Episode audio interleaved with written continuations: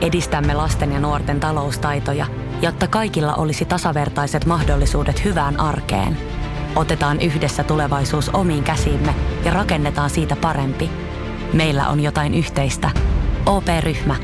Osuuspankit, OP-yrityspankki, OP-koti ja Pohjola vakuutus ovat osa OP-ryhmää. Ja sit mennään Kaukosen laidalle. Mä heittäisin sillä, että mä lähtisin tekemään kyllä Los Angeles Kingsillä oikeastaan mitään sen kummempaa peliliikettä. Et yksin niistä ei nyt ole kantamaan tota kivirekeä. Ne tarvii sitä nuorempaa, vanhoja kavereita näistä kukaan sen paremmin, jotka etsi kutunut yli 30. Siis se. Tämä on Kaukosen laidalla NHL-podcast, joten otetaan seuraavaksi Askiin ohjelman juontajat Veli Kaukonen ja Niko Oksanen.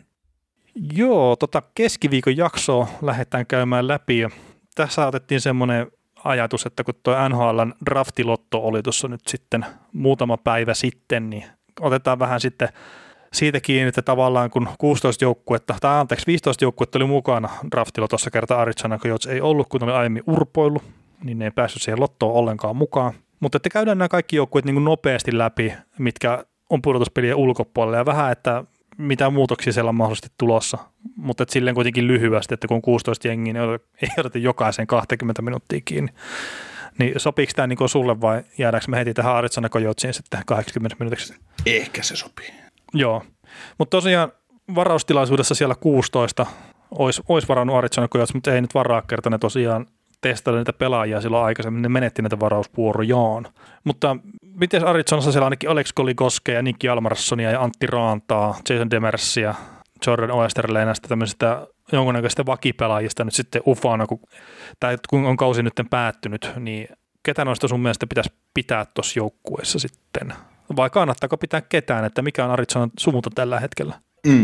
Cap spacea tulevalle kaudelle niin näyttää olevan 31,6 miljoonaa, eli niillähän on varaa mässäillä tuolla markkinoilla ihan kuin paljon vaan tykkäävät, mutta mä en itse tekisi mitään isompia siirtoja sen osaston puolelta. Jos mä katson pakistoa, niin täällä on sopimuksissa ensi kaudeksi OEL ja Chikrin ja Ilja Lipischin, niin ufina sitten tosiaan Golikoski, Jalmarsson, Demers, Oesterle ja Aaron Neska-Friendlin mukaan, niin itse asiassa noista pelaajista, niin en mä oikeastaan tässä Kosterille jatkon, että 28-vuotias pelannut alle 2 miljoonan palkalla, niin varmaan 8 vuodeksi saisi sinne täytyä kaverin kiinni, ja siinä mun mielestä vähänkin jokullista potentiaalia antaisi jonkun lopun, että tuskin millä isolla rahalla kuitenkaan sainattaisi.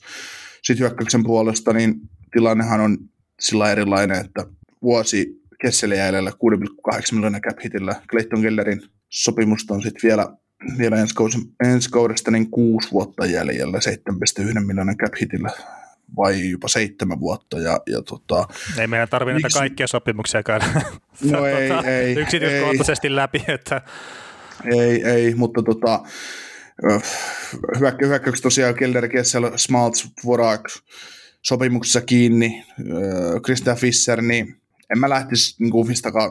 Erik Bratsson tietysti voisi olla ihan edelleen ihan kelpo kaveri 3 vuotta, niin en mä tiedä tarvitsi sitä joukkue tällaista kokenutta kaveria edes tuonne hyökkäykseen, koska tämä on ihan uudelleen rakennuksessa tai tässä taas välimallissa, että tietysti jos sä Brassardin otat tuonne 2 miljoonaa ja vuosi jatkosopimuksen annat, niin se on hyvä trade-bait sitten deadlineille, mutta nyt on mahdollisuus taas tehdä uutta tälle joukkueelle ja muokata sitä siihen suuntaan, mihin tämä nykyinen GM Bill Armstrong haluaa, niin en mä lähtisi tekemään isoja jatkoja.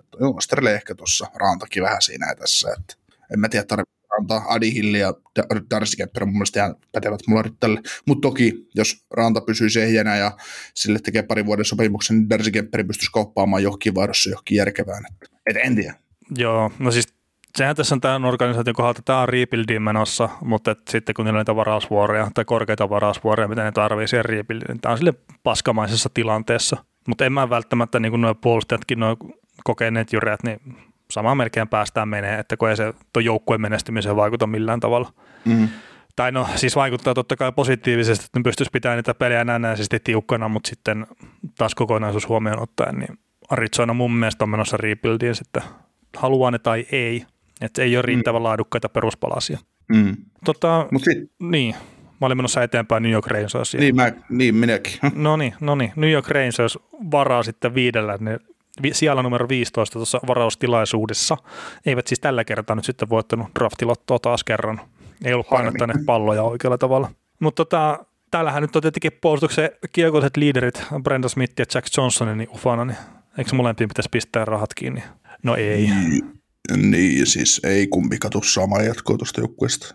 Joo, ja Reisesin kohdallahan silleen varmaan, että niillä on palkkatilaa paljon ja että onko ne Jack Aikilin perässä ja tämmöisesti nyt varmaan määrittelee paljon, mutta no siellä koko toimisto pistettiin uusiksi, valmennus menee uusiksi, niin siitäkin huolimatta mä sanon sitä, että on joukkueen perusrungon kohdalla, niin että mennään vaan vuosi kerrallaan eteenpäin, että toi kasvaa itsestään tuosta kyllä voitteeksi. Mm.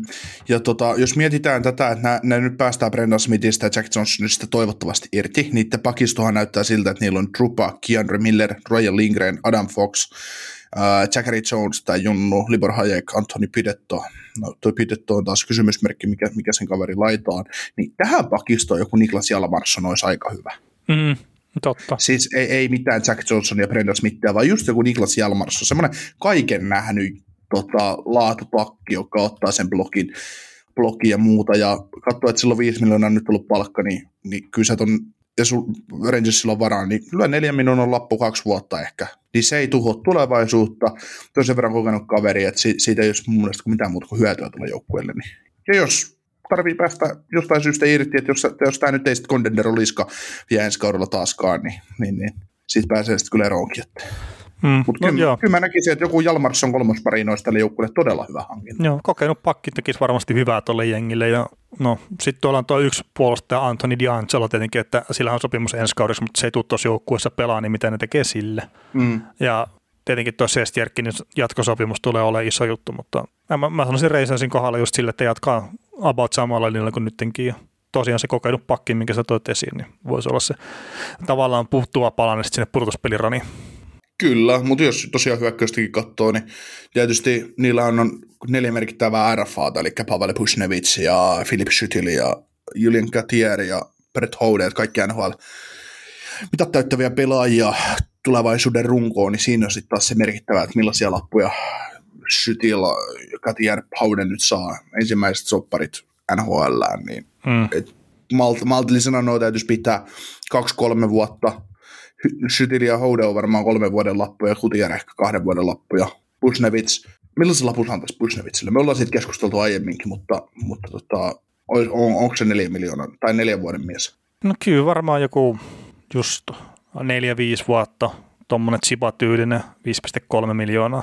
Mutta noin on kyllä sitten, että tosiaan kun noita lappuja rupeaa jakelemaan tuossa niin äkkiä, sitten tuo parikin miljoonaa, mikä sitä palkkatilaa on, niin se häviää sitten, että että just sitä kautta joku Aikkeli tai tämmöinen, niin ei välttämättä kannata lähteä liikaa tavoittelemaan. Mutta kyllä niin kuin Pusnevits, kyllä mä luulen, että se jää, se on 3-2-5 ollut mennellä kaudella, niin kyllä mä luulen, että se voi alkaa jopa 3. se jatkosopimus, koska se on RFA edelleen 4 vuotta, 3,75, 3,9 jossain siellä.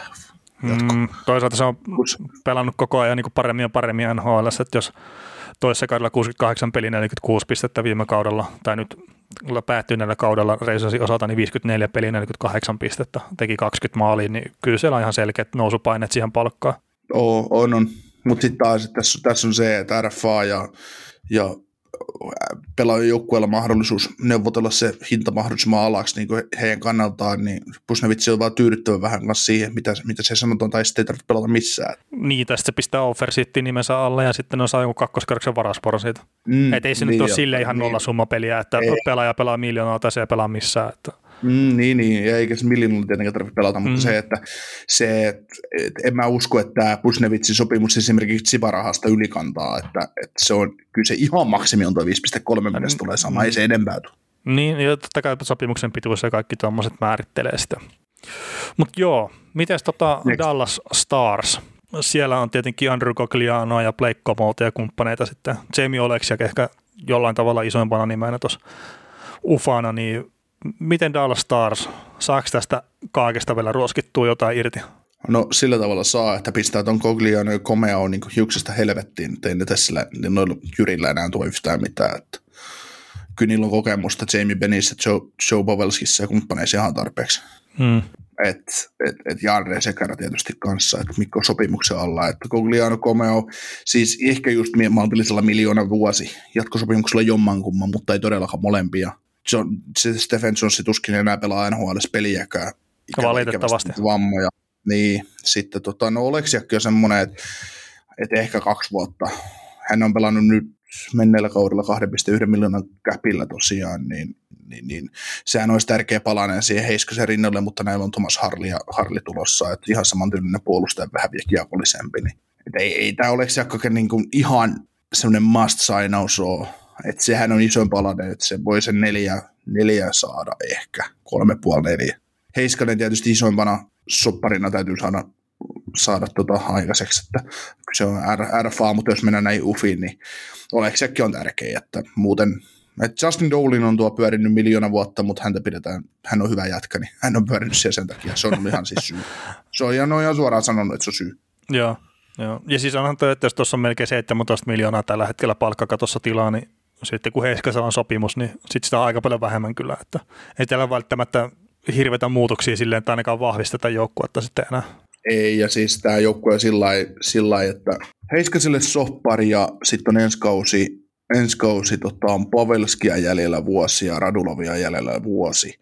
Sitten jää se 13 miljoonaa palkkakattoon, niin sitten ne pystyy taas tekemään jonkun muutoksen. Toki ne tarvii Klingbergille sopimuksen siinä vaiheessa, mutta se, että mikä se tilanne tosiaan on, niin että ensi kausi niiden täytyy tästä rungosta yrittää saada jotain irti, sitten sieltä poistuu kaksi hyrää hyökkäyksestä pois, ja siinä vaiheessa varmaan heidän prospekteista ja muiston taas noussut jotain, mutta sitten on myös se, että jännä kun semmoinen puolustaja kuin Jack Johnson kotoisen tuolta samalta seuralta, että olisiko ne Johnson perässä, että jännä nähdä. Joo, nopea kysymys vielä, niin kun mennään eteenpäin, niin onko Anton Kudopin pelannut jo viimeisen pelissä Dallasissa?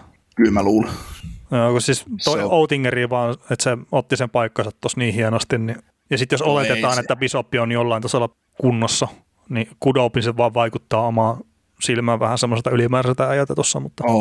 siis se on vittuilua Outingerille, jos se pistettäisiin farmiin. Ei siis mitään järkeä.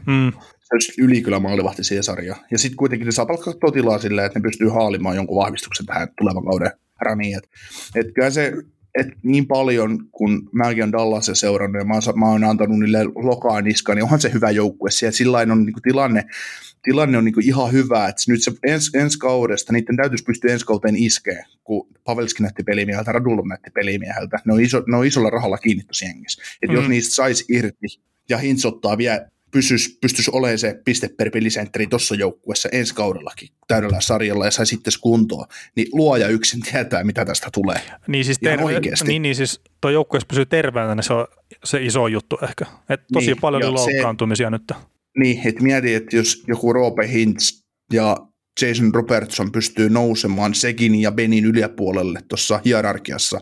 Pavelskilta saat sen 60 pistettä täydellä runkosarjalla. Saat terveen Tyler Seginin kakkosentteriksi.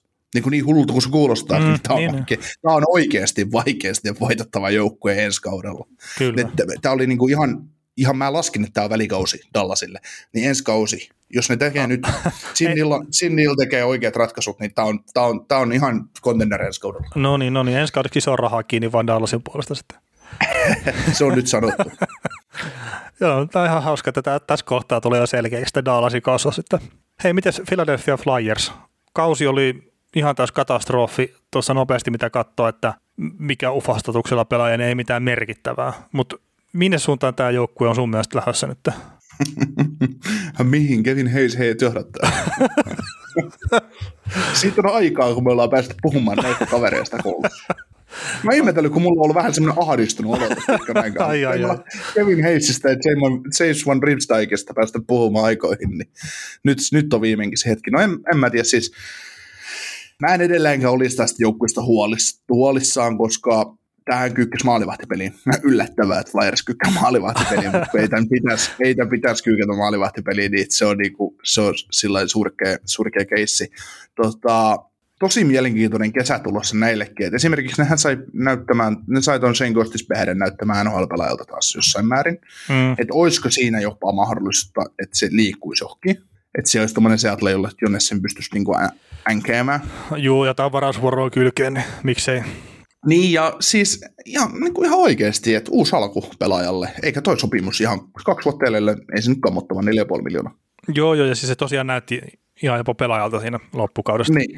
Niin että why not, että niillä on kuitenkin Sanheimi tuossa täytyisi RF aina pistää lappuun kiinni, ja että vaikka nyt Majersin ja Sanheimin kausi oli vaikea, niin ei sekään nyt ihan koko totuutta kerro siitä, mitä ne puolustajat on. Et mielenkiintoista nähdä, mikä tämä joukkue just keskikaista. Claude Giroux mun mielestä ei näytä päivää alle 50-vuotiaalta, kaveri täytti 33. Et ei se nyt niin vanhaa. Vorax 2 vuotta nuorempi, ei näytä päivää alle 60-vuotiaalta. Joo, kyllä niin, siis kyllähän tässä joukkueessa edelleen palaset on. No tässä on palasia, mutta sitten onko riittäviä palasia? Ja jos miettii niin ensi kautta, että se on Couturier sopimuksen viimeinen kausi, niin ja Sirun sopimuksen viimeinen kausi, niin se, silloin pitää iskeä, että jos noin meinaa voittaa tuolla rungolla. Niin, siis tämä on ihan sama tilanne kuin Dallasilla, että täytyy sitten löytää ne palaset, millä tämä joukkue ottaa sen harppauksen eteenpäin jo contender taas ensi kaudella. Että yksi on, Kostis-Peherestä täytyisi päästä eroon, siitä täytyisi saada joku hyvä kauppa aikaiseksi, tai se palkkatila, mitä siitä jää, niin se täytyisi osata käyttää hyvin. Chuck Fletcher ja Flyers-maisesti ne hankkii sieltä jonkun, no ei taas mitään Joel Armiaa vastaan esimerkiksi, ne lykkää Armialle sen 6 miljoonaa ja 6 vuotta, niin terve. Se on hyvä Armialle, mutta ei tuolle joukkueelle. Pääsisikö sillä Flyersin poikien jäseneksi sitten? Ei välttämättä vielä, mutta kyllä sitten saattais. Ei, mutta ihan oikeasti, siis saattaa, tässä voi käydä vaikka mitä jänniä asioita, mutta jännä nähdä, mitä Fletcher keksii tälle joukkueelle. Et kyllähän tässä on niinku, kyllä tässä palikas kunnossa, ja Hartti kun palaa tasolleen, niin tämä joukkue on äärettömän vaikea voitettava, ja hyökkäyspäässäkään ei niille tilaa voi yhtään antaa, mutta mielenkiintoista. Toivottavasti nähtäisiin nyt muun muassa sitten tuolta Nolan Patrickilta ensimmäinen kunnon NHL-kausi sitten, että mitä hän pystyy tuonne tuottamaan. Siinäkin on yksi, että jos hän pystyy nousemaan odotusten mukaiselle tasolle, niin tämä joukkuehan on ihan hyvissä. Kyllä. Ja se on ehkä se jonkunnäköinen onni tässä Flyersin kohdalla, että ei siellä palkkakatossa nyt niin paljon ole tilaa sitten lähteä hölmöilemään siellä vapaiden agenttien ensimmäisenä päivänä. Että kun siellä tosiaan pitää se Carter Harttia ja kumppaneita saada kuitenkin sitten vielä sopimukseen, niin ei välttämättä pysty heittämään sitä 6-7 miljoonaa Armialle sitten. No Armia harmittelee. Miten Calgary Flames tulee varmasti muutoksia. Ja tässä jos nyt katsoo, niin Derek Ryan on ehkä noita jollain tasolla isoimpia nimiä, eikä loppuu sopimus. Mutta mitä sä luulet, että sieltä ihan varmasti joko Goodrow tai Monahan lähtee tai molemmat, niin kummalle sä annat isommat ootsit tavallaan jatkaa tuossa joukkueessa vielä ensi kaudellakin? Goodrow. Niin, että sä näet, että se Monahani olisi sitten se, joka lähtisi ehkä vaihtoon siitä. Siellä tietysti, no itse asiassa jos sitä miettii taidon kannalta, niin joo, Goodrow jää, että Monahan siirtoo, mutta se, että sieltä tuli, että mikä lonkkavamma hänelläkin oli nyt päällä, mikä sitten vähän varjosti hänen tilannetta. Niin Monahani. Monahanilla, että se täytyy ottaa huomioon, mutta Joo, ja sopimustilanne, että siis Goodrow pelaa viimeistä kauttaan tai aloittaa viimeisen kautensa, ja Monahanilla on vielä 1 kausi sitten enemmän. Pitäisikö tämä Goodrow flipata kuule kotiseudulle ja pelaamaan Flyersia? Niin, Kostis-Peher toiseen suuntaan. Se on just Calgarynäköinen kauppaa.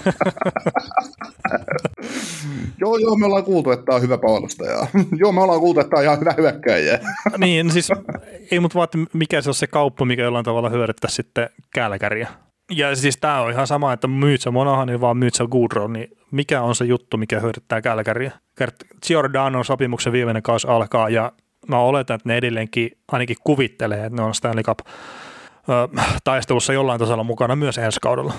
Niin se vaan, että ei siinä ole hirveästi semmoisia mahdollisuuksia, millä ne pystyy voittamaan sitä kauppaa. Eli sitten pistää älyttömästi jotain varausvuoroja ja tommoisia siihen kylkeen. Niin, siis tällä joukkueellahan teki se oikeasti hyvää pistää sekä Giordano, Goodrow, Monahan, Cooper, kaikki sit lihoiksi kerralla. Ja ottaa sitten niin paljon pikkejä kuin vaan ikinä mahdollista. Mä saattaisin itse asiassa nyt, tulette Goodrow ja Monahan niin molemmat pakettina ja sitten saattaa Buffalo ja kysyä, että miten se Jack Aikkelin tilanne.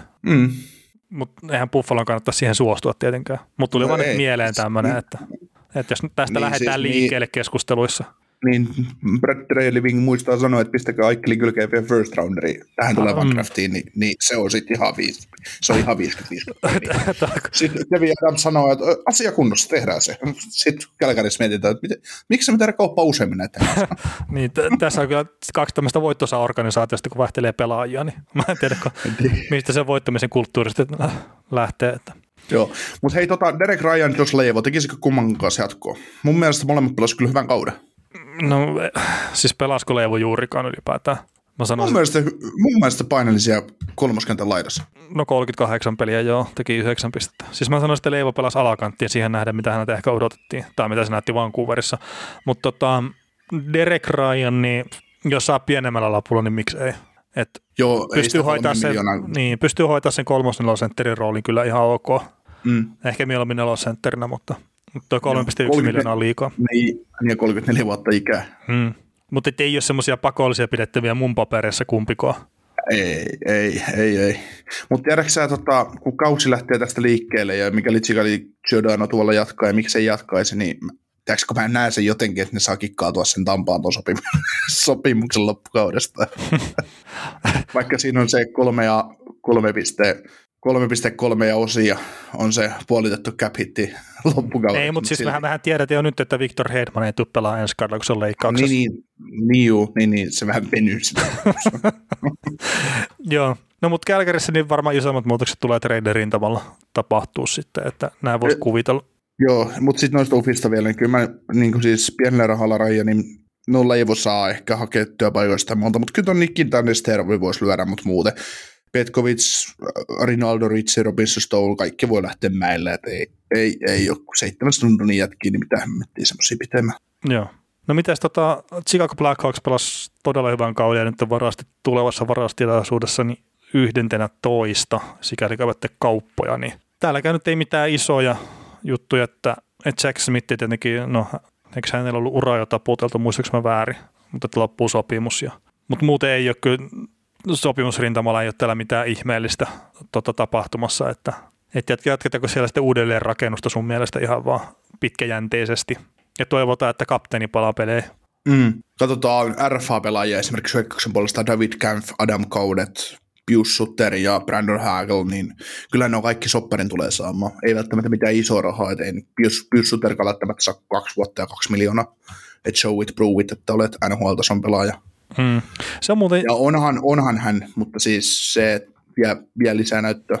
Joo, siis niinkin keskinkertainen joukkue, kun tämä Chicago Blackhawks on, niin tämä on silleen ihan mielenkiintoinen, että just Cap-friendly näyttää 4,5 miljoonaa tällä hetkellä palkkatilaa ensi kaudeksi, mutta siellähän on Brent Seabrook ja Andrew Shaw, niin nehän ei tule pelaa kumpikaan.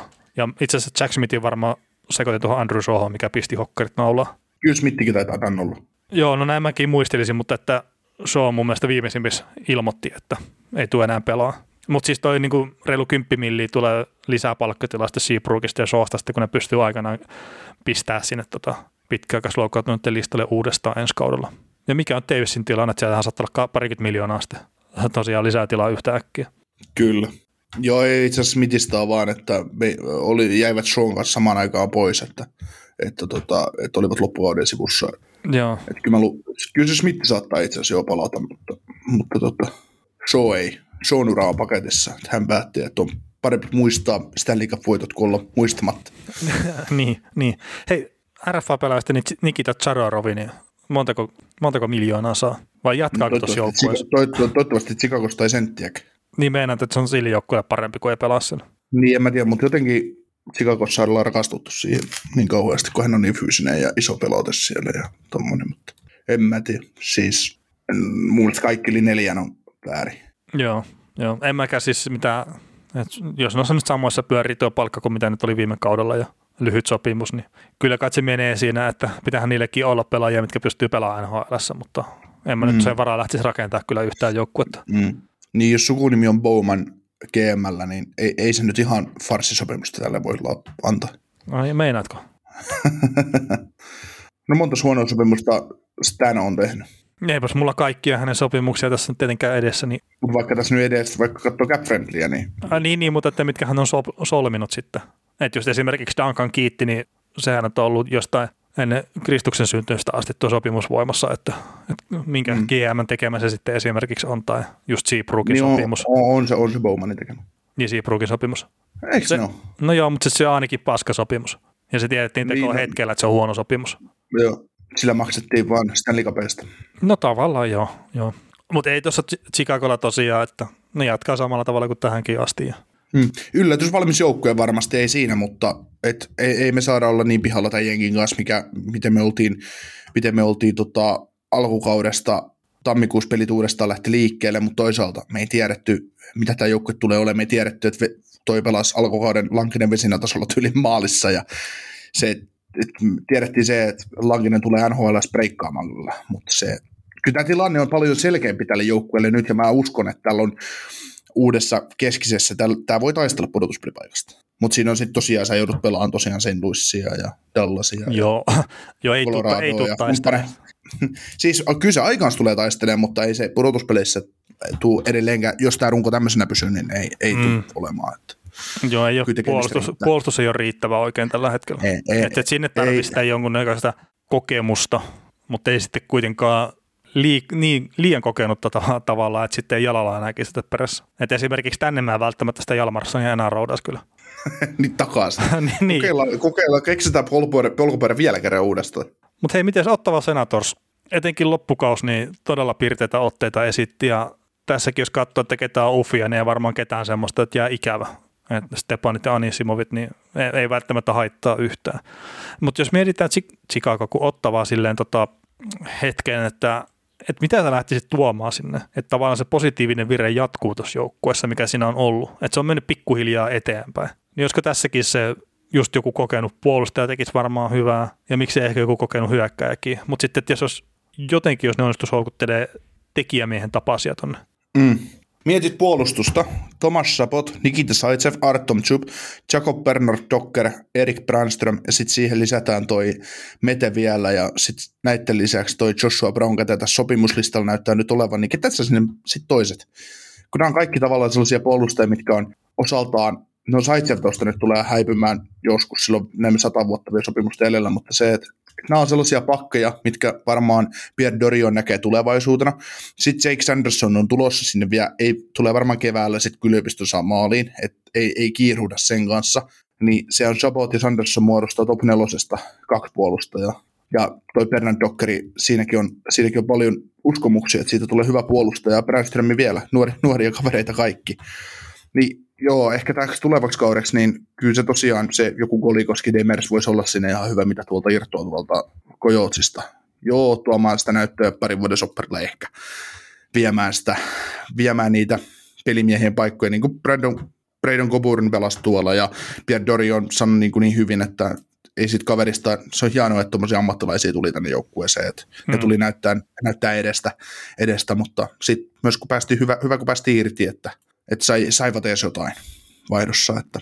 Niin, ja sitten joo, samanlaisella taktiikalla tavallaan täytyisi vielä kerran lähteä. Niin, ja sitten just tavallaan, että se jonkunnäköinen positiivinen vire ja just se oppimiskäyrä, että se on nousujohteinen, niin just siinäkin se, että haluat, että sulla on siellä 20-21-vuotias kavereita, että liikaa, ja sitten joku Victor Mete, niin onko se nyt sitten se pelaaja, mihinkä sä voit luottaa NHL:ssä esimerkiksi? Se pelasi vahva loppuodenhan se pelasi Saatorissa. Niin, mutta vaan olisiko se sitten kuitenkin parempi, että siellä olisi ehkä kuin David Savard esimerkiksi? No sehän olisi tosi hyvä lisä tuohon joukkueeseen, mutta se, että joo, ymmärrän pointin kyllä. Niin, että on just myös niitä pelaajia, mistä pystyy imestää oppia. Ja no yksi, mitä voidaan sitten myös miettiä, että kuka tulee kirittää Matt Marita sitten maalivahtiosastolla. Niin, kyllähän se pari hyvää vaihtoehtoa. Dackord ja Gustafsson pelasi molemmat tosi hyvät kaudet, että sillain. Että why not, että kun Matt Murray on se kokenuskaveri nyt tässä. Joo. Että en mä usko, että joku Högberg ja Forsberg ei ne tuotu pyöriin. Joo, en mäkään siihen usko, mutta tarviiko siihenkin sitten just tavallaan, ehkä just sen takia se joku kokenut kaveri kakkoseksi pyörii, että sitten voi pitää näitä nuoria kavereita pelaa siellä AHL:ssä. Joo, kyllähän niitä vuoden sopparilla saa ihan varmasti tuot kavereita pyörimään. Joku Brian Elliot uudestaan tuonne. Mutta kyllä tuossa oli, mä luin jotain ottavaa keskustelua, missä puhuttiin, että kuinka Jevgeni Dadonovin sopimus täytyisi ostaa ulos, että he saa palkkatilaa, että he pystyvät iskemään kunnolla kiinni, niin vähän on lähdetty laukalle. Jos minä lähden ottamaan kanssa laukalle, että mä pidän näitä jonain haastajana jossain määrin, tai pidin tähänkin kauteen tultaessa, niin kyllä sitten ottava fanit lähtee laukalle, kun nyt ollaan jo valmiita lyömään Dadonovin, hän on 2 vuotta kuitenkin sopimusta edellä, hinta 5 miljoonaa kausi, niin ei lyö ulosostoa ja uutta kaveria, palkkakattoa lisää tilaa. Niin, kun tuolla on 28 miljoonaa kuitenkin tilaa muutenkin. Niin. Siellä on varaa lyödä vaikka Ovechkinille se 14 miljoonaa. Joo, näistä ufista tosiaan Onisimu lähtee minne menee, Zingelin kanssa ehkä tekevät jatkon, ei tiedä, mutta sitten merkittävistä RFA-pelaajista, niin Drake Patterson ja Brady Tkachuk, niin Patterson saa varmaan maltillisen sillan tuohon 2 miljoonaa 3 vuotta ehkä, mutta Tatsukki voi saada jo iso soppari. Löysitkö surutta 8x7?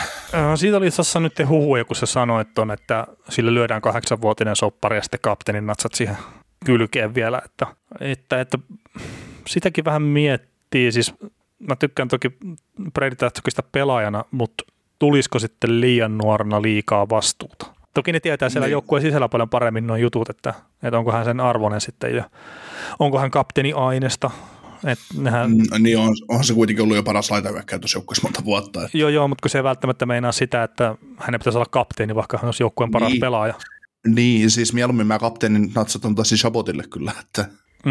Ja tosiaan toi Brady Tatsakin ja sitten Drake Patterson sopimuksi, niin kyllä hän sitten leikkaa sitä 28 miljoonasta ihan messevän siimu jo pois, että ei siellä sitten sitä tilaa on niin paljon, mutta en mä siltikään lähtisi 2 vuotta Dadonovia, niin ehkä se on vaan parempi sitten heittomerkissä kärsiä. Että.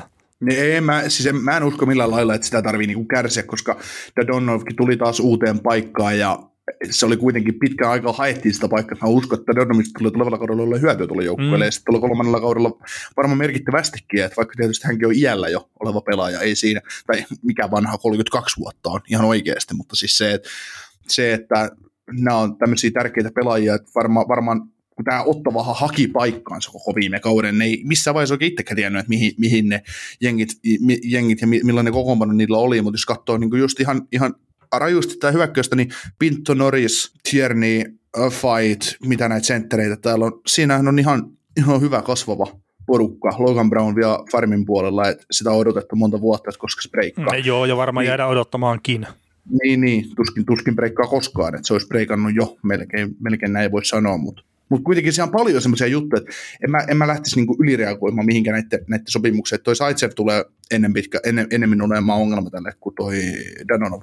Joo, ja sitten jos miettii, että mikä yksittäinen juttu voisi tehdä teille joukkueelle hyvää, niin joku Josh Norrisin taakse hyvä kokenut kakkosentteri, niin se olisi ehkä se, mitä itse lähtisi miettimään tuohon. Paul Stastny. No Paul Stastny tyyppinen esimerkiksi. Mutta puolustaisi tuskin lähtee rebuildiin messiin, tai siihen nousuun niin sanotusti. Ryan Ketslav. Ei kun piti hittoa hyvä olla. David Krejci. No joo, se olisi kyllä. Tai Nugent Hopkins. No ei. Se on nähnyt rebuildeja. Niin. Se tietää, se on ihan just varmaan se oikea pelaaja, kyllä tuohon haluta. Mutta joo, siis on kyllä ottavalla niinku ihan hyvä malli, että ensi vuosi vielä menee. Niin kuin mun hyvä kaveri sanoi, joka meitä kuuntelee, että hän toivoo vaan, että Ottava häviäisi joka päivä.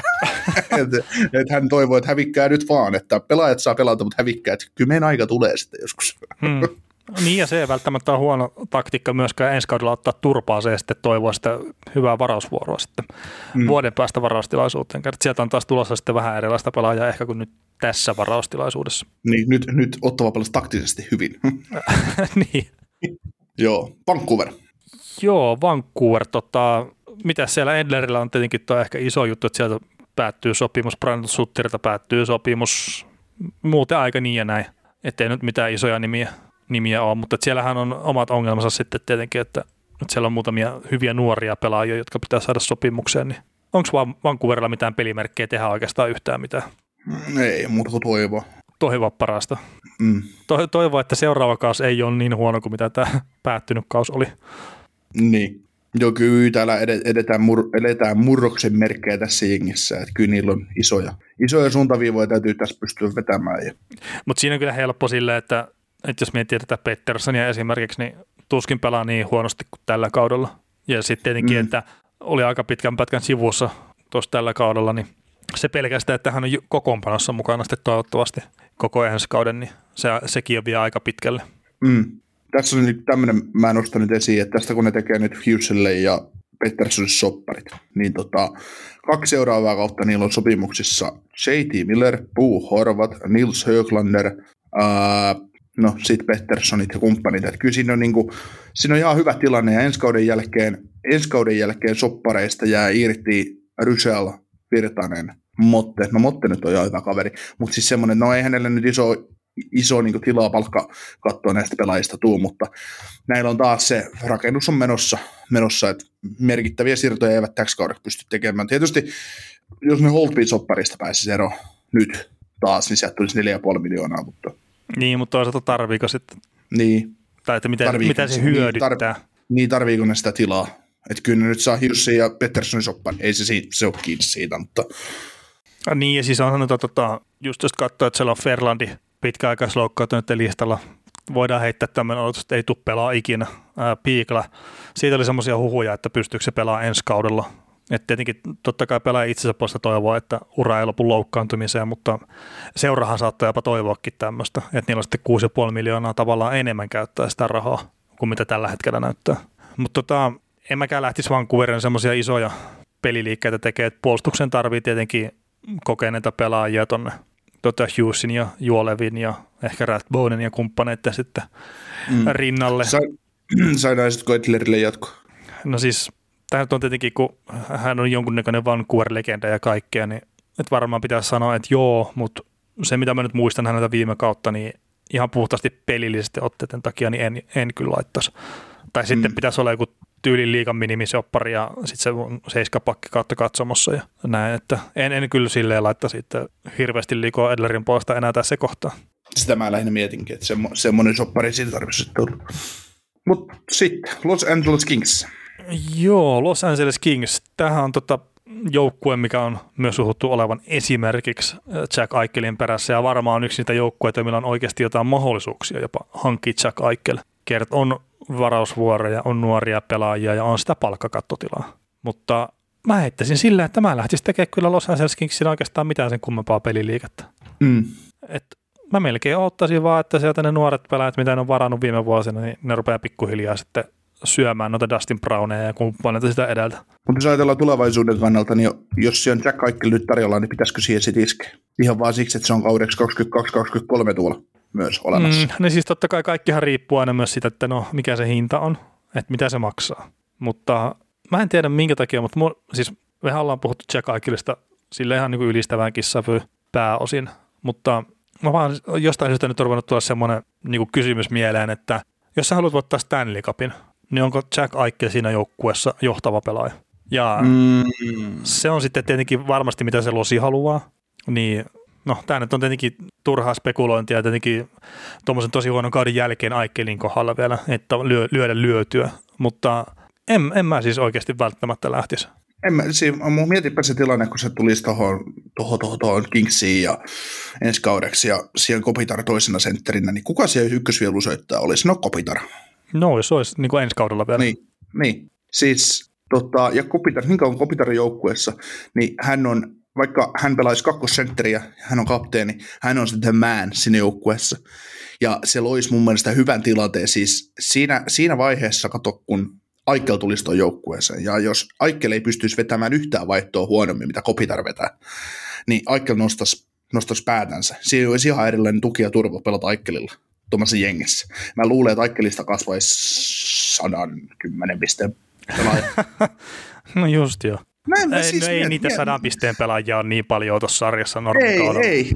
Ei, mutta sillä kaverilla on kaikki taito, potentiaali, ominaisuudet tehdä se, olla silloin kuitenkin hyvä laukaus, hyvä pelikäsitys, silloin kaikki aseet siihen. Ja sit sä saat sen jengin siihen ympärille, Kopitarin potkin perseelle, jos kun ei me olla Aikelilta nähty. Me ollaan nähty Aikelilta puolikkaita kausia, kun se on vetänyt kovalla tasolla. Se on niin kuin kantanut sitä Buffalo perässä. No onko edelleen, tämä Kingsikin on keskeeräinen, mutta se, että kun ei silloin enää, kun se tulee tavallaan nuorena sonnina uuteen taloon, missä on vanhoja jyriä, mikä näyttää sormesta, että hei, meillä on kaksi tämmöistä rinkulaa, me ollaan tämän rungon kanssa voitettu, sä et muuten meille näytä, että mitä sä teet. Sä teet just täällä silloin, kun me sanotaan. Niin se muuttaa sitä pelaajaa mun mielestä paremmaksi. No kuka sitten, sanotaan, että se on kakkosketjussa, niin kukas hänen syötöstä tekee sitten maaleja, että onko se Brendan Lemieux vai Trevor Moore? No se on, vai Blake Lisot. Niin. Ei, mutta siis kyllähän totta kai ne tekisi ratkaisuja siinä ja hankit sinne joku pelaaja sinne kaveriksi, että on se ihan selvä juttu. Mutta se, että kun mä just lähinnä mietin sitä, että kun sä hankit, jos tommonen pelaaja kuin Jack Eichelikin on tarjolla ja sä haluat vahvistaa sun jengiä, että ei välttämättä tälle kaudelle, vaan vie sille sitten seuraavalle, totta kai jo tälle tulevalle kaudelle, mutta se myös sille, se on sijoitus tulevaisuuteen samalla. Sijoitus tulevaisuudesta, sijoitus tulevaisuuteen.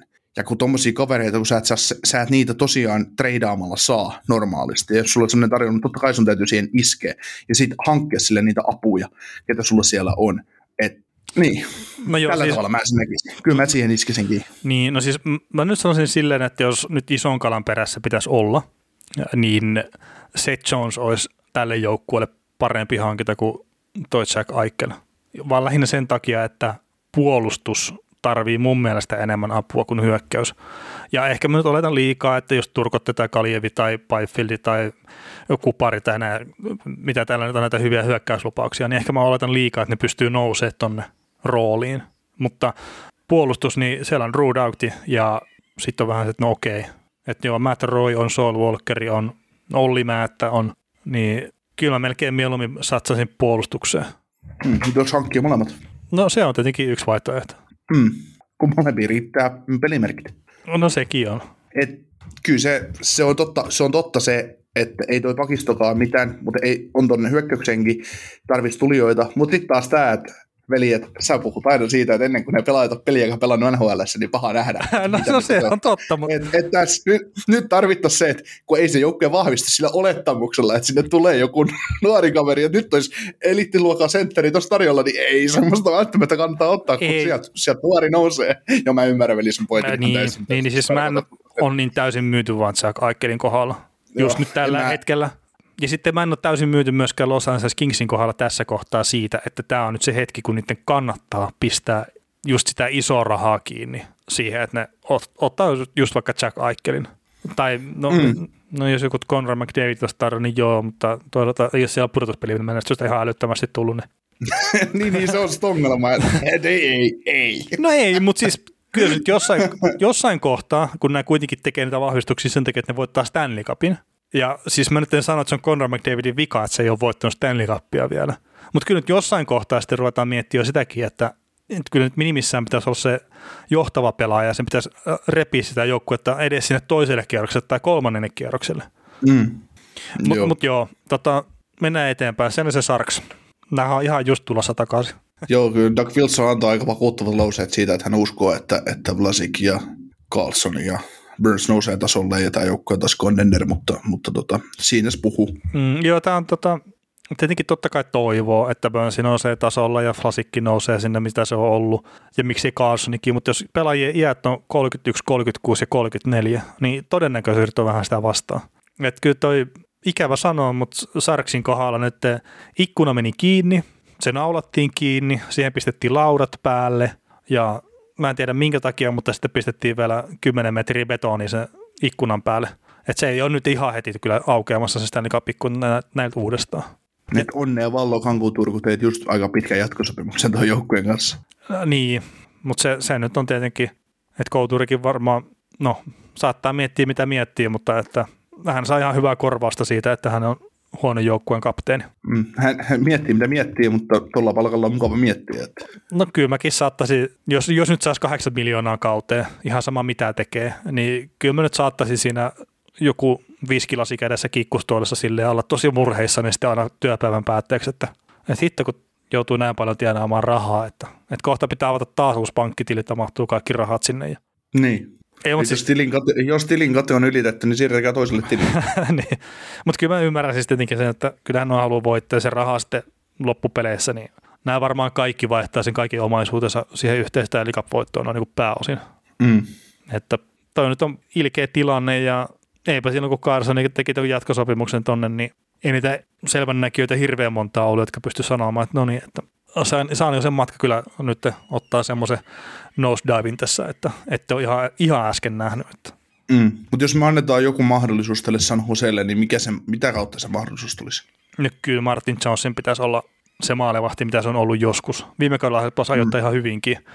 Ja sitten just Erik Karlssoni, se on se ainut noista, johon mä uskon jollain tasolla, että se pystyisi nousee.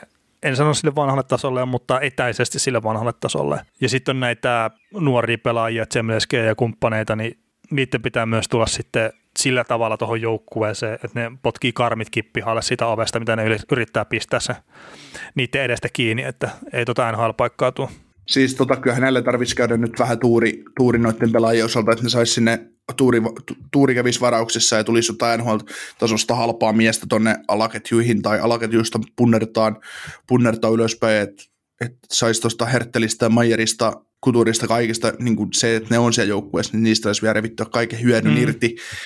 Et yksin niistä ei nyt ole kantamaan tuota kivirekeä, ne tarvii sitä nuorempaa, no en vanhoja kavereita, näistä kukaan sen paremmin, paitsi Kuturu yli 30, mutta siis se, että nyt tarvii sen tavallaan iskua sama sinne puolustukseen, että oli tämä Nikolai Knitsov pelasi mun mielestä ihan ok, Mario Ferraro pelasi ihan ok, Radim Sivekki pelasi ihan ok, mutta kyllä ne silti tarvitsisi vähän kovempaa tavallaan nuorta talenttia sinne vielä niin kuin iskemään kiinni ja kantamaan sitä jengiä, koska kyllä mä sitten väitän, että jos tämä jengi joskus eksyy pudotuspeleihin, koska kaikki aina olisi mahdollista, että vaikka me nyt eihän tämä mestaruusikkuna täältä meni kiinni, mutta kääntää playereihin voi joku kausi eksyä, koska kun kaikki vaan osuu kohdalle, niin ne on pudotuspelijoukkuja. Ei se, niitä ihmeitä nähdään useamminkin, mutta siis se, kyllä mä silti näen, että kun miettii, mikä kokemus näillä on, niin kyllä tämä sitten äärettömän vaikea pudotuspelijoukkuja vaan voittaakin olisi, kun osuu asiat runkosarjassa kohdalla lentää saa pudotuspelejä. Että niin, ei harva näistä, niin paha näistä silti mennä sanomaan, mutta ei ennusmerkit ei nyt ole todellakaan hyvät. No ei ole hirveän hyvät, mutta kyllä tosiaan ne nuoret hyökkäät pitää pystyä ottaa askelta eteenpäin ja isoja askeleita eteenpäin. Et siitä se lähtee ja sitten just, että tämä puolustus, niin missä on ihan älyttömän määrä rahaa kiinni, että se ei sitten ole liian iso rasite niille. Mutta Detroit Red Wings varaa 6. varaustilaisuudessa, ja elleivät nyt se treidaa ylöspäin, että en usko, että ainakaan alaspäin menevät välttämättä. Täällä Filppulalla loppuu sopimus, niin luuletko, että saa vielä jatkoa NHL? No ei, jos se saa, niin se saa Detroitiin, mutta ja minimisopimuksen, mutta... Darren Helmi on ehkä toinen tuommoinen mielenkiintoinen Detroit-ikoni. Joo, se on, sitä on jossain, Tommi Seppälä pisti jossain vaiheessa Twitteriin, että joskus vuonna 2038, kun katsotaan, kun Detroit painaa, niin kyse Darren Helmi on neloskentässä sykkiin menemään. Että... Singerinä siellä. Niin, kyllä tämä on niin kuin todella hieno tilanne sillain on tälle Detroitille, että ne pääsee monista pelaajista ja sopimuksista irti, että pääsee tekemään putsausta tuohon jengiin. Ja saa kyllä noista nyt ihan varmasti jotain sainaa sisällä, että se saattaa joku Glendeningen esimerkiksi sykkiä nelosessa ja Bobby Ryan saattaa sinne sainata uusiksi. Sillä oli ihan hyvä kausi menossa tuolla ja muuta. Mutta myös on niin kuin RFA, kun miettii, että Adam Earn, Matthias Broom taitaa lähteä johonkin Eurooppaan, no Michael Rasmussen, Jakub Frana, niillekin sopparit tuosta nyt tekee, niin se hyökkäys näyttää taas ihan vähän erilaiselta. Ja Frans Nilsen ja ensi kausien jäljellä, että tuskin pelaa NHL:ssä, että saattaa olla AHL-puolella lätkyttelemässä menemään. Mutta sehän Detroitilla on hyvä, että niillä on melkein 50 miljoonaa tuossa palkkakatossa tilaa, että ne voi tehdä ihan mitä ne itse haluaa. Ja niillä on tuo rebuild onnistunut aika täydellisesti, niin kuin sillä kun miettii, että ne on päässyt. Ei niillä ole yhtään raskasta sopimusta tuolla enää rasitteena, kun lähdetään uutta rakentamaan. Joo, ja sitä on kerrottu palkkakattoa aseena, että just esimerkiksi Mark Staali otettiin ja kakkoskerroksen sitä sitten korvauksena tai jotain tämmöistä, että siinä Aiserman on onnistunut aika hyvin, että ne niitä asetteja on pystynyt sitten haalimaan sillä aseella, mikä niillä on. Joo, ja tekee ensi vuonna ihan varmasti saman tempun. Joo, eikä tässä just semmoiseen rebuildin kiihdyttämiseen, niin ei ole oikein mitään syytä tai ei ole näköpiirissä just, että miksi pitäisi nyt lähteä tavallaan iskeä vaikka isoa rahakin joihinkin ufa-pelaajiin. Mutta jollekin, Jakub Franalle tuosta 4 vuoden sopimus, 4,5 miljoonaa cap hit. muista on hyvä jatko vähän sitä tulevaisuutta. Rasmussen sama homma, ei ehkä niin isolla lapulla, ehkä maks 3 miljoonaa, mutta 4 vuoden soppari. Sadina tulee vastaan. No, Sadinallekin voi tehdä sopimuksen, mutta kyllä sille katsotaan se ensi kausi tuosta läpi. Kyllä tässä paljon on sellaisia kavereita, minkä varaan on hyvä lähteä tavallaan. Nyt siis vihkoonhan tässä voi vetää oikein pirusti, mutta mä en usko, että Aiserman vetää vihkoa ja hän tietää oikein hyvin, mitä tässä tapahtuu. Ja mä saiks Plasil 2 vuoden jatkunnan kanssa. Joku semmoinen, että jatkosopimuksessa. Niin Plasil jatkaa tätä omaa duunias tässä. Toimii valmentajana mukavana kaverina tuossa ja tuntee nämä kaverinkin siellä lätkyttelee menemään, mutta tarve ei ole menestyä vieläkään. Joo, ja just sitä, onko se Filppula tai sitten ketä tahansa, just niitä kokeneita pelaajia, niin sinne tänne just hyökkäykseen puolustukseen, että annetaan sitä tukea sitten tuolle nuorille kaverille, ja just, että Moritz Heider nyt voisi olettaa, että se tulee Pohjois-Amerikkaan ensi kaudeksi ja näin, niin sitten sieltähän se lähtee rakentumaan se uusi tuleminen sitten kunnolla vasta. Niin, Pertutsille toki kanssa soppari. Joo, siis totta kai. Mutta sitten mietitään ihan oikeasti, että muutaman vastaaksepäin Detroitilla on hirveä palkka-ongelma, kun niillä on Jonathan Eriksson ja Nicky Kaiser tuo puolustuksessa, niin Nicky Kaiserilla on ensi kaudessa soppari jäljellä, ja sitten siitäkin ovat päässeet eroon, niin Volaan ne on saanut Pakistan rakennuttaa uusiksi. Joo, joten sitä on jotenkin taas semmoinen, että Dikaiseri on 31-vuotias kaveri. Niin, siis ei päivääkään alle 50. Niin, ja sitten jotenkin semmoinen muistikuva, että silloin kun toi tuli sarjaa, uskon ne voittanut AHL-mestaruuden silloin, niin kun tuntui, että se on ollut viime viikolla. Niin. Kyllä tämä vaan, että nopeasti menee aika, mutta en mä nyt itse asiassa Filppulakin on 37, ettei se nyt ihan siltä tunnu. Että. Joo, yksi mielenkiintoinen asia on maalivahti. Että minkä maalivahdin tänne meinaa joskus hankkia, että... Joo, Thomas Kreissille kävi ehkä se pieni illuusio siinä, illuusio haittaa, kun tuli Islandersista tähän Detroittiin, että ei ehkä olla 93 pinnan maalivahti siinä vaiheessa. Ei, mutta se alkukausi meni ihan pämplärinä tai niin itseään, mutta sitten toi loppukaudesta paljon ihan hyviä pelejä. Ja Bernieri, niin mä laskin sen menetettynä tapauksena kyllä tolle joukkueelle, mutta jotain hän sinnekin vaatii sitten kyllä Kreissin taakse. Joo, ja Kreissia ei mitään syytä siirtää yhtään mihinkään, että sen kun lätkyttelee menemään tuon ensi kauden ja pelailee mitä pelailee ja se on sitten hänen viimeinen kautta NHL:ssä. Hei, miten vitosvuorolle toi Columbus Blue Jackets ei arpa on niin suosinut sen paremmin kuin, että vitosena varaavat, mutta niin tuossa myös sitä puhetta tuli vähän, että Jack Jones olisi testaamassa vapaat markkinat ainakin tällä tietoa, että ei nyt neuvottelisi uudesta sopimuksesta Columbuksen kanssa, niin. Kysytään nyt tähän alkuaikanakin, että onko Seth Jones kokoonpanossa siinä kohtaa, kun kausi alkaa syksyllä? Mä oon yrittänyt jäsennellä tätä asiaa nyt vähän niin, että voisiko tässä olla jotain muuta kans taustalla kuin se, että hän mukamas olisi oikeasti haluamassa lähtemään tuolta veke. Neuvottelukikka. Niin, mutta jos haluaa tehdä neuvottelukikkaa, niin tarvitsetko tehdä näin radikaalisti? Niin. Et mä vähän sitä pyörittelen tuossa kanssa.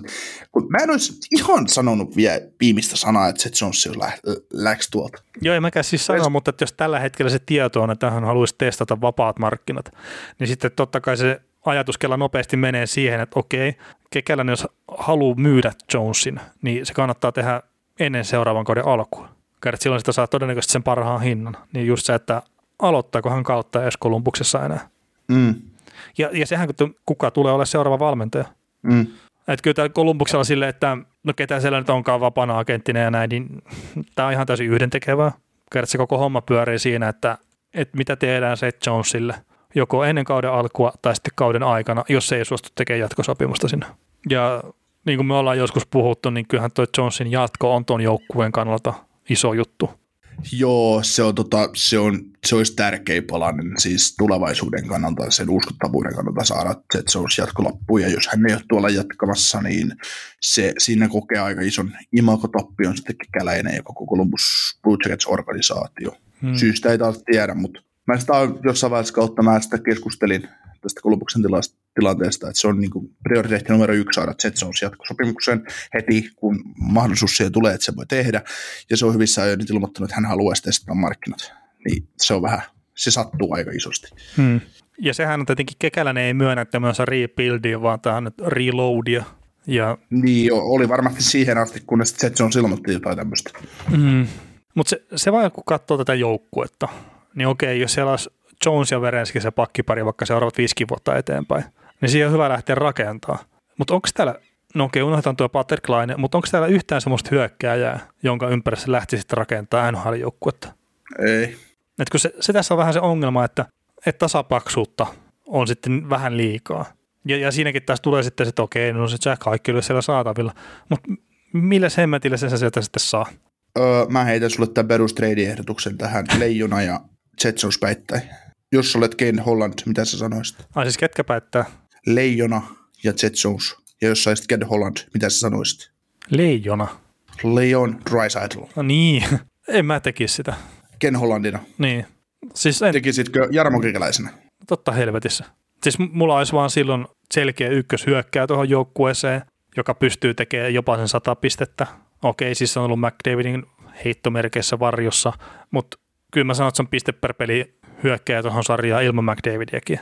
Mm. Seth Jones, no mä pidän sitä ykkösparin pakkina, mutta mä oon tainnut ennenkin puhua sun kanssa siitä, mutta mä pidän itse Verenskia parempana puolustajana kuin Seth Jonesia. Mm-hmm. Ja se, hänen jatkosopimusneuvottelut on sitten kuitenkin taas myös ihan kulman takana. Että okei, hän on RF-hastatuksella sitten vuoden päästä, mutta siinä on se toinen iso juttu, mitä ne joutuu miettimään tuolla Kolumbuksessa. Mm. Mutta kyllä siis, jos nyt mietitään ihan silleen, että unohdetaan, että liikkuuko Jones tai muu, niin se, mitä ne tarvitsisi tuohon, niin jotain, ei sitä tasapaksua hyökkäyspään taitoa, vaan jotain muuta. Toki hemmetti tuolla joku New York Andersen menossa taas 4 parhaan joukkoon ehkä pudotuspeleissä, ja siellä on yksi Matthew Barzal, ei ketään muita, jos miettii sitä tähtipölyä. Ja sitten, että voisiko se nyt olla silleen, että Patrick Laine löytää itsensä uudestaan ja pystyy olemaan se tähtipöly, ja sitten nämä saa Nyquistin takaisin joukkueeseen, toivottavasti Boone Jennerin takaisin ja Verenskin, niin siis onhan tämä tasainen joukkue, mutta onko tämä liian tasapaksu joukkue? Ja kuka on tosiaan se valmentaja, että minkälaista peliä nämä lähtee pelaamaan? Joo, kyllä tämä kuule alkaa näyttää siltä, että tämä on rebuild-henki ensi kaudelle. Niin, ja sitten... Syytä olisi ottaa isosti tukkaa, että joku Dan Bilesma tuonne valmentajaksi pariksi vuodesta. Sitten sieltä Pedardia, Wright tähän jengiin, niin jo kummasti alkaa tilanne muuttumaan. Joo, ja sehän me tiedetään, että Max Domi on tyyliin se arvot puoli vuotta sivussa. Että hän kävi muistaakseni olkapääleikkauksessa. Että sekin, että onko siellä se 20 vai 30 peliä sitten Columbus-uraa jäljellä, niin jää nähtäväksi.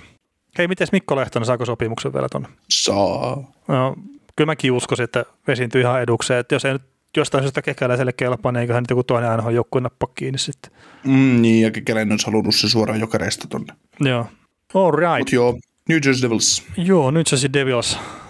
Tossa jos katsoo noita vapaita pelaajia, tai joita loppuu sopimus, niin Ryan Murray on ehkä se isoin nimi, tai onkin isoin nimi.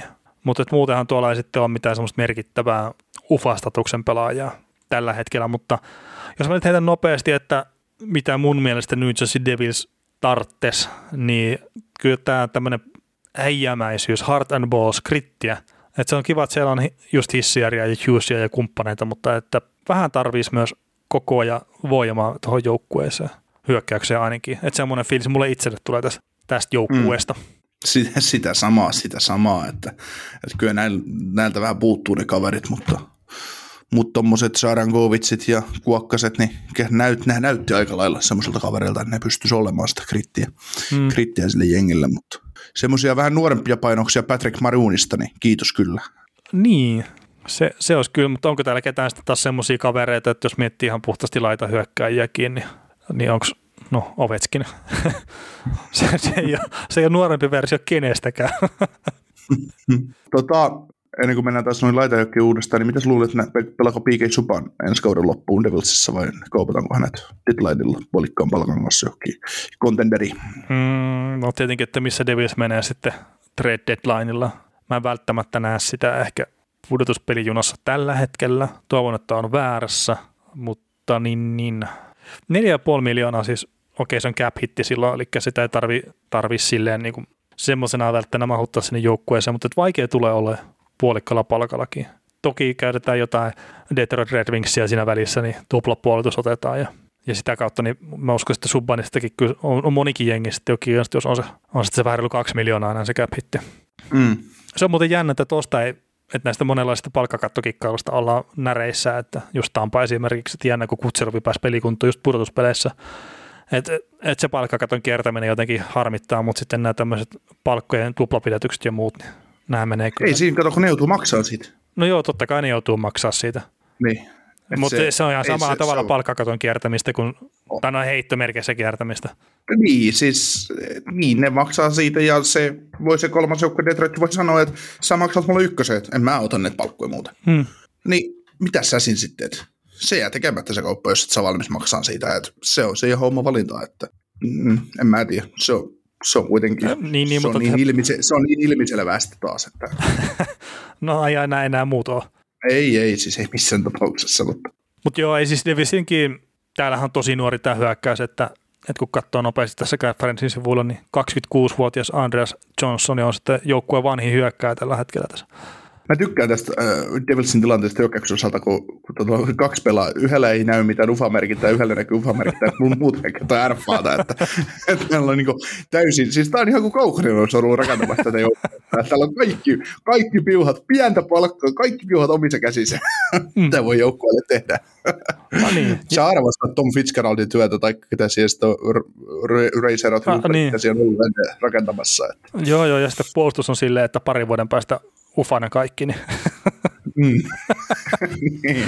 Kauhealla sopimuksella, mutta kunhan on ufina mahdollisimman nopeasti, niin tilanne näyttää hyvältä. Ei, mutta tässä on muuten semmoinen, ehkä saattaa olla joku pieni ongelma Davidsin kohdalla, eli kun nyt niillä, okei, siellä on kokeneempaa osastoa puolustuksessa, mutta siellä ei ole mitään älyttömän hyviä nimiä, tälle jos ilkeästi sanoo.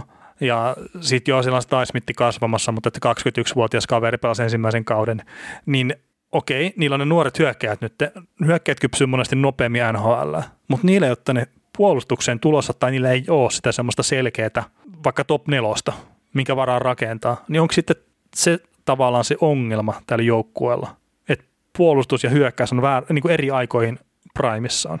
Että hyökkäys kannattaa kerätä sitten sitä omasta primistaan ulos siinä kohtaa, kun ne saa jossain kohtaa kasvatettua sen puolustuksen sinne.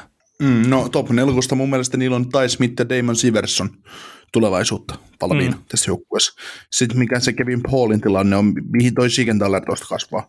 Niin ja siis siellä on näitä kysymyksiä. Niin, mutta 2 varmaa tapausta mulle on Siverson ja Ty Smith. No mutta onko se ihan tasolla hyvä ykköspakkipari? Ei välttämättä ykköspakkipari, niin. Mutta Siverson voi olla kakkosparissa ja Smith ykkösparissa ja sitten se muokkoutuu siihen ympärille. Kyllä niillä on kuitenkin 2-4. Tärkeimmät palasta pitää vaan. No ykkösmaalivahti. Niin. Ja sitten jos hyökkäystä miettii, että niillä on just Miles Wood, Jesper Bratt, Pavel Tsaka, Jack Hughes ja Jesper Bukvist, ne on nyt ensi kausi vie soppari ja sitten ne on RFAta. Tällä kesällä just Merklin, McLeod, Kuokkonen, Sarakovic, Bastian, he on kaikki RFAita. Että tässä tulee se, että ei näistä tarvitse kuin helmet saada sopimukseen ja muut sä voit kaupata ulos, jos ei niin olla rahaa kelpaamaan. Että tästä tulee se runsauden pula jossain vaiheessa. Ei sillä, että mä sanoisin, että nämä kumppanit täällä kaikki olisi mitään superkavereita, mutta että niillä vaihtoarvo on isosti, mutta kuitenkin niin tässä on se, että kun on paljon samanlaisia kavereita, niin ei kaikkia tarvitse pitää. Niin totta. Mut joo. Ja hyvässä mallissa on Devils ja hyvältä näyttää tulevaisuus. Et tietysti niin kuin kaikissa joukkueissa sama ongelma, että huippupelaajia kaivataan, mutta kyllä tuossa niin runko alkaa näyttää ihan toukolta. Joo, ja nyt kun tosiaan nelasena varaa, niin sitten tulee saamaan taas yhden hyvän kaverin sinne putkeen lisää. Anaheim Ducks kolmosvuorolla varaa. Siellä on Ketsalov, ehkä se isoin nimi, että mitä tekee kapteeni. Ryan Miller me tiedetään, että lopetti. David Backes me tiedetään, että lopetti. Sitten muuta on ihan höpö tuolla oikeastaan, mitä on ainakin ufastatuksella. Ja varaa tosiaan kolmantena, niin en mä tässä, siis Anaheimin kohdalla, niin mä melkein sanoisin, että pyrkikää olemaan huonoja vielä ensi kausi ja sitä seuraava kausi. Toivokaa, että voidatte kumman jomman draftilla tuon ykkösvuoron ja siitä lähdette rakentaa vasta tuonne näiden nuorten kavereiden ympärille sitä hommaa uudestaan. Tsekrasit ja kumppanit siis. Tuossa on mielenkiintoinen kesä kuitenkin tulos. Anaheimillekin, että Lundström, Jones, Steele, Comptua, Volkov ja Danton Hainen tarvii RFA-pelaajista sopparit hyökkäjien osalta, että millaisia lappuja sä lähtisit kirjoittelemaan? No eipä tuossa nyt, kellään ei ole mitään erityisiä näyttöjä. Että Comptua. No Comptua on tietenkin, että sillä on vähän paremmat näytöt, että se nyt hyppäsi tuosta ohi, kun sä luettelit nimiä, mutta Comptua, niin se nyt tietenkin, jos sen saa vaikka pitkänkin sopimukseen sitten sopivalla käpitillä, niin miksi ei, mutta sen mä sanoisin, että se olisi joku ehkä 3 vuotta ja 3-4 miljoonaa, mitä ne nyt on tuppaa olemaan noiden kavereiden. Rickard Rakkelin sopimus on varmaan semmoinen hyvä verrokki siinä. Joo, siis mä just katsoin tuossa, että kun Henriken ja Silverbergin sopparit loppuu kevääseen 24 ja toinen saa 5,8, toinen 5,2, että jos Comptuaan soppari olisi 3 vuotta ja vaikka 4 miljoonaa cap hitillä, niin sitten ei Comptualle rahat kaudelle sitten. kun on kaksi kaveria lähtee maisemiin. Ja saattavat lähteä toki aikaisemmin, mutta siis se, että miten se käppiä suunnitellaan siellä. Niin. Komptuassa kuitenkin varmaan molemmat nähdään tuosta Daxissa, että se varmaan sellainen top 6 hyökkääjä. Joo. Ei välttämättä ole se maalitekijä rooli, mutta se tärkeä palainen kuitenkin niitä kenttiä. Joo, siis ehdottomasti näin. Ja sitten kun tosiaan, kun tuo joukkue on jossain kohtaa toivottavasti taas hyvä, niin kyllä mä nyt uskon, että se Komptua on siinä sitten isossa roolissa. Mutta noin niin kuin yleisesti, jos miettii Daxin tulevaisuutta, niin siellä sitten, että mitä tehdään Hampus Lindholmin kanssa ja ehkä Josh Mansonin kanssa myös, että niillä on se ensi sopimusta jäljellä ja molemmista varmaan saa sitten jotain ihan hyvääkin vaihtotavaraa siirtotakarajalla, että ei tämä tule pudotuspeleissä ole ensi kaudellakaan, että en usko millään siihen. Ja no meillä on joskus tullut John Gibsonistakin kyselyitä, että pitäisikö se pistää tuota myyntiä ja mitä Anaheim-spesiaalia tästä tehdä tietenkään, mutta mä en välttämättä näkisi vääränä sitä, että Gibsonikin kohdalla painetaan liipasinta. Että se, tämä on, mä sanoisin 3-4 vuoden päässä siitä, että tämä on vakavasti ottava tekijä sitten siellä pudotuspeleissä. Eli nyt Sekar sitten ota jotain ihan älytöntä kehitysloikkaa eteenpäin esimerkiksi. Mutta muuten mä sanoin, että kärsivällisyyttä vielä tämän joukkueen kanssa. Ja sitten, että jos Keitsavi haluaa olla mukana tuossa pyörimässä pikkupalkalla, niin miksi ei, mutta toisaalta niin ymmärrän senkin, että jos perhe-elämä ja tämmöinen rupeaa kiinnostaa enemmän, että jotenkin ei välttämättä näette missään muussa joukkueessa pelaa. Että on tuolla Anaheim-seudulla viihtynyt perheineen tosi hyvin. Sanoisin, että se on just joku Anaheim-pikkusopimuksella tai sitten lopettaa uransa. Kyllä. Ja nyt kun mä sanoin näin, niin siis eiköhän se ole tuolla fossiiliketju tarvii tuolla Torontossa täydennyksiä, niin se nähdään siellä. Joo, mitä Seattle Kraken tekee kakkospikillä? No ei varmaan yhtään mitään. Nykyinen jonkun varmaan varaa, mutta mennään Buffalo. Niin, no siis kun tässä, se mitä mä oon nyt ymmärtänyt, tää, että tuolla on Owen Power ja Matthew Bernier, se on ehkä ne kovimmat kaverit, mitä on tuossa draftissa. Okei, siellä on varmaan muitakin nimiä, mutta Buffalo, että ottaako se Owen Powerin puolustukseen vai Matthew Bernier sitten esimerkiksi hyökkäykseen. Et siinäkin on varmaan, että mitä ne tekee Jack Eichelin kanssa ja kaikki tämmöiset tulee vaikuttaa. Mutta ottaisit sä itse Buffalona, niin ottaisit sä Owen Powerin sinne puolustukseen ja lähtisit sitten Dalin Powerin kaksikon ympärille rakentaa sitä hommaa vai lähtisit sä hyökkäyspää edellä? Kyllä pakistostahan se täytyisi lähteä edelleen. Ei tämä joukkueen pakisto, vaikka täällä on ihan hyviä palasia, niin ei, kyllä se sementoida täytyy niin kuin uudestaan. Että. No joo, siis mä oon samaa mieltä ja tämä Power on sen vähän, mitä mä oon MM-kisoja katsonut, niin siellä vetänyt ihan hyvin. Että no, hän on ilmeisesti tosiaan se ykköskaveri tähän tulevaan varaustilaisuuteen ja kyllä mä tosiaan Buffalona itse sen sitten ottaisin sieltä. Mutta mä en ole tosiaan näiden junnujen asiantuntija, että joku nyt saattaa sitten ihmetellä, että siellä on vaikka tämä ja tämä kaveri, mutta mä nyt ihan puhtaasti katselen näitä erilaisia listoja ja erilaisten asiantuntijoiden lausuntoja vähän, niin sillä mä tämä Powerin itse on tällä hetkellä kallella. Joo, kyllä tämä on vähän kuiva vuosi niin näiden supertähtien osalta. Että kyllä se varmaan, että otatko sä sitten draftin parhaan pakin vai draftin parhaan hyökkäjän. Niin. Siinähän se sitten kumman puolelle se kallistuu. Kyllä mä niinku tällä joukkueella näkisin, että kyllä se tuo pakki on. Joo, ja Seattle Krakenihan sitten, no en mä tiedä, onko se hyvä tilanne vai huono tilanne, että sä oot kakkosena siinä, mutta että jos siellä on just vaikka nämä Owen Power ja Matthew Berniers on ne kaksi kärkinimeä, ja sanotaan, että ne on vaikka suhkot tasoin, niin sitten Buffalo tekee oman valintansa, ja sitten Seattle ottaa sen tavallaan, mikä heittomerkkiä siellä jäljelle. Mutta mietit pakistoa, että ne ottaa Powerin tämä Buffalo, niin sitten niillä on Dalin, Power, Samuelson ja vaikka Jake McCabe top 4 rakentaa, tai Kasejokiharju tai muuta, niin kyllähän se aika hyvältä nyt. Sitten ne voi kaupata tuon Ristolaisen tuolta Mäkeen, niin ne saa muokata sen oman pakistonsa kuntoon ja hankkia sinne just joku Goligosken Demersin pyörimään kokeneena kaverina, jos ne suostuu pelaamaan tuolla. Niin. Joo, ja sitä mä mietinkin vähän, että nyt jos sen Poweri ottaa, niin sitten tavallaan sitä Ristolaistakin pystyy päästään irti. Ja varmaan on hyvä päästäkin, että saa sitä tuoreutta sinne joukkueeseen ja pukukoppiin. Et kun siellä on niitä pelaajia, mitkä on varmasti kyllästynyt, ei pelkästään häviämään, vaan myös, että Buffalo Sabresin toimintatapoihin, niin sitä kautta just tavallaan se voisi olla ihan hyvä. Mutta muuten jos katsoo, että mikä Buffalo, tässä on Jake McCabe, Carter Hutton, Linus Ulmark ja JNE on tässä UFA-listalla, niin no, maalivahtipeli tuntuu menevän uusiksi ja mikä kaikki muu menee sitten uusiksi, niin sen varmaan nämä tulevat kuukaudet tulee näyttämään.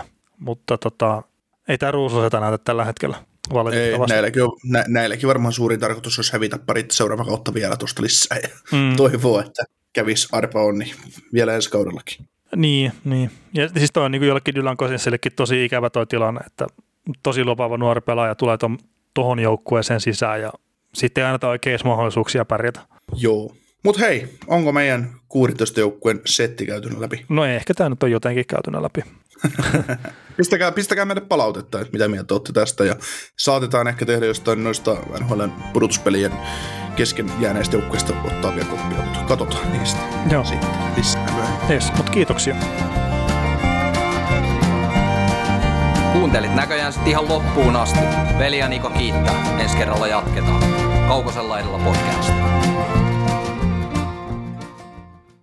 Ja nyt on tullut aika päivän huonolle neuvolle. Jos haluat saada parhaan mahdollisen koron, kannattaa flirttailla pankkivirkailijan kanssa. Se toimii aina.